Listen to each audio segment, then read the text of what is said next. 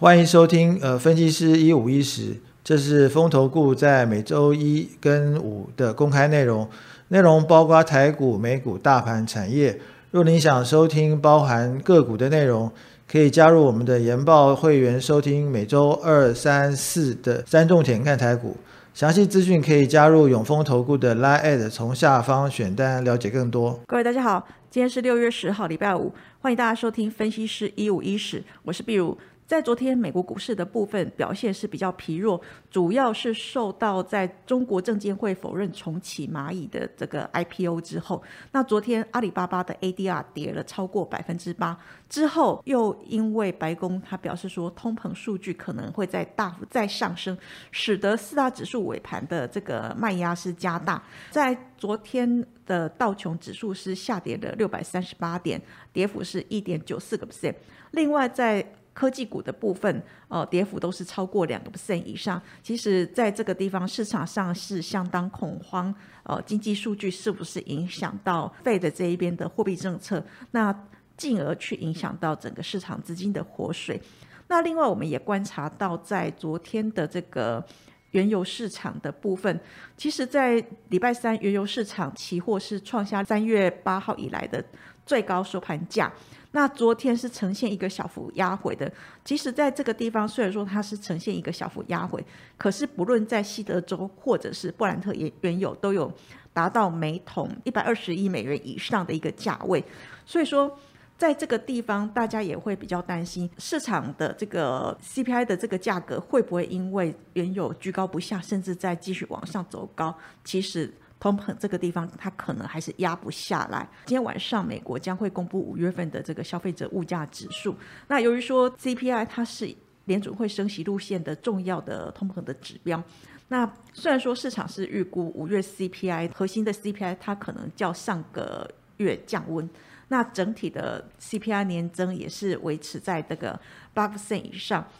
应该不至于向上走高，可是，在昨天美国的这个白宫是表示说，通膨数据可能会在上升的一个情况之下，市场上的预估呃担忧情绪还是比较大的。那我们预期在 CPI 公布之前，其实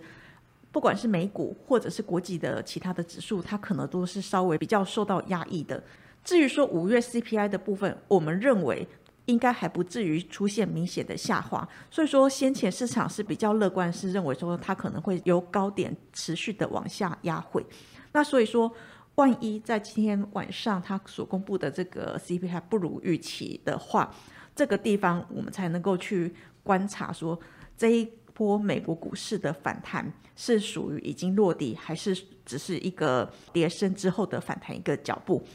至于说，在昨天的这个欧洲央行的部分是利率按兵不动，七月一号它会结束购债的规模，可能将会在七月的这个例会启动升息。不过，我们认为说，因为通膨它还没有出现回落，虽然说这个地方它是 ECB 的必要选择就是升息，可是因为经济成长还是持续受到呃他们俄国跟。乌克兰的这个战争压抑，所以说在升息的这个态度上，ECB 的成员国在这个地方，他们对于各自的利益还是会盘算的，所以态度会比较分歧。他在升息的路径上面，可能不像呃其他的国家，就是他只要去考量单一国家的这个前途、经济成长。那所以说。在 ECB 这边的升升息的一个路径，我们认为它不会像美国那么的激进。接下来，呃，国际重要的事件有一些会影响到国际指数的一些重要事件，包括在六月十号，也就是今天晚上五月的 CPI 数据公布；六月十四号，美国将会公布 PPI 的年比；六月十五号就是 FOMC 利率决策会议，这个地方市场上还是预估可能会升息两码的一个状况。至于在六月十六号，当然就是我们台股的这个台积电进入除夕，这些都是最近的在国际上需要去提高关注的一些事件。那另外在台股的部分，其实在最近的台股表现是呈现一个季线之下压回震荡的走势，以这个礼拜。台股的四个交易日总共只有上涨六十八点，那涨幅是零点四二个 percent。以走势来讲，其实它大概就是一个温和区间震荡的走势，主要还是修正前一波比较过热的技术指标，而且在这个阶段，它台股上涨的时候，其实在成交量是出现很明显的萎缩。不过，我们从中线来看，加权指数，我们认为最恐慌的时间已过。从周 K 线来看，其实低档买盘承接的力道是还算蛮强的。那以今天来看的话，周 K D 已经是突破了一个中轴，而且往上走的一个状况。整个技术面的结构，呃，已经比前一阶段好转。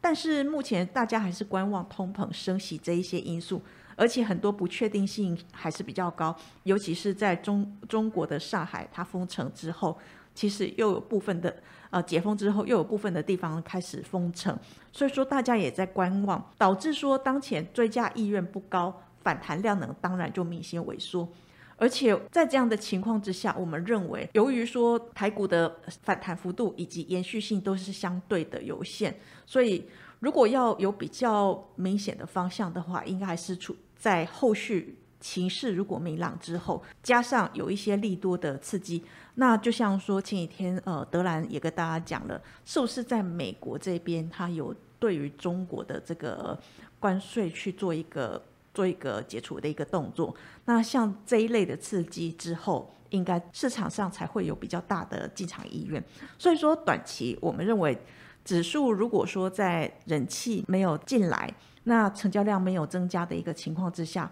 区间震荡应该还是不变的。那由于说在这个区间震荡盘的这个价差是有限的，所以你部位如果太大的话，其实占不到太大的便宜。再来就是，既然不能够占太大便宜的话，那当然我们就不要杠杆交易，不要去借钱啊，把我的这个总部位放大。那在选股的部分，以价值型为主，就是低本益比、高值利率操作的原则。除了刚刚讲的不要杠杆之外，也不要去追高，也不要杀低，因为毕竟它就是一个区间震荡盘。至于说在昨天的三大法人的动向，昨天台股的一个压回，三大法人是合计卖超九十二点七四亿元，其中在外资的部分是卖超一百亿元，投信是小卖的，而且是转买为卖。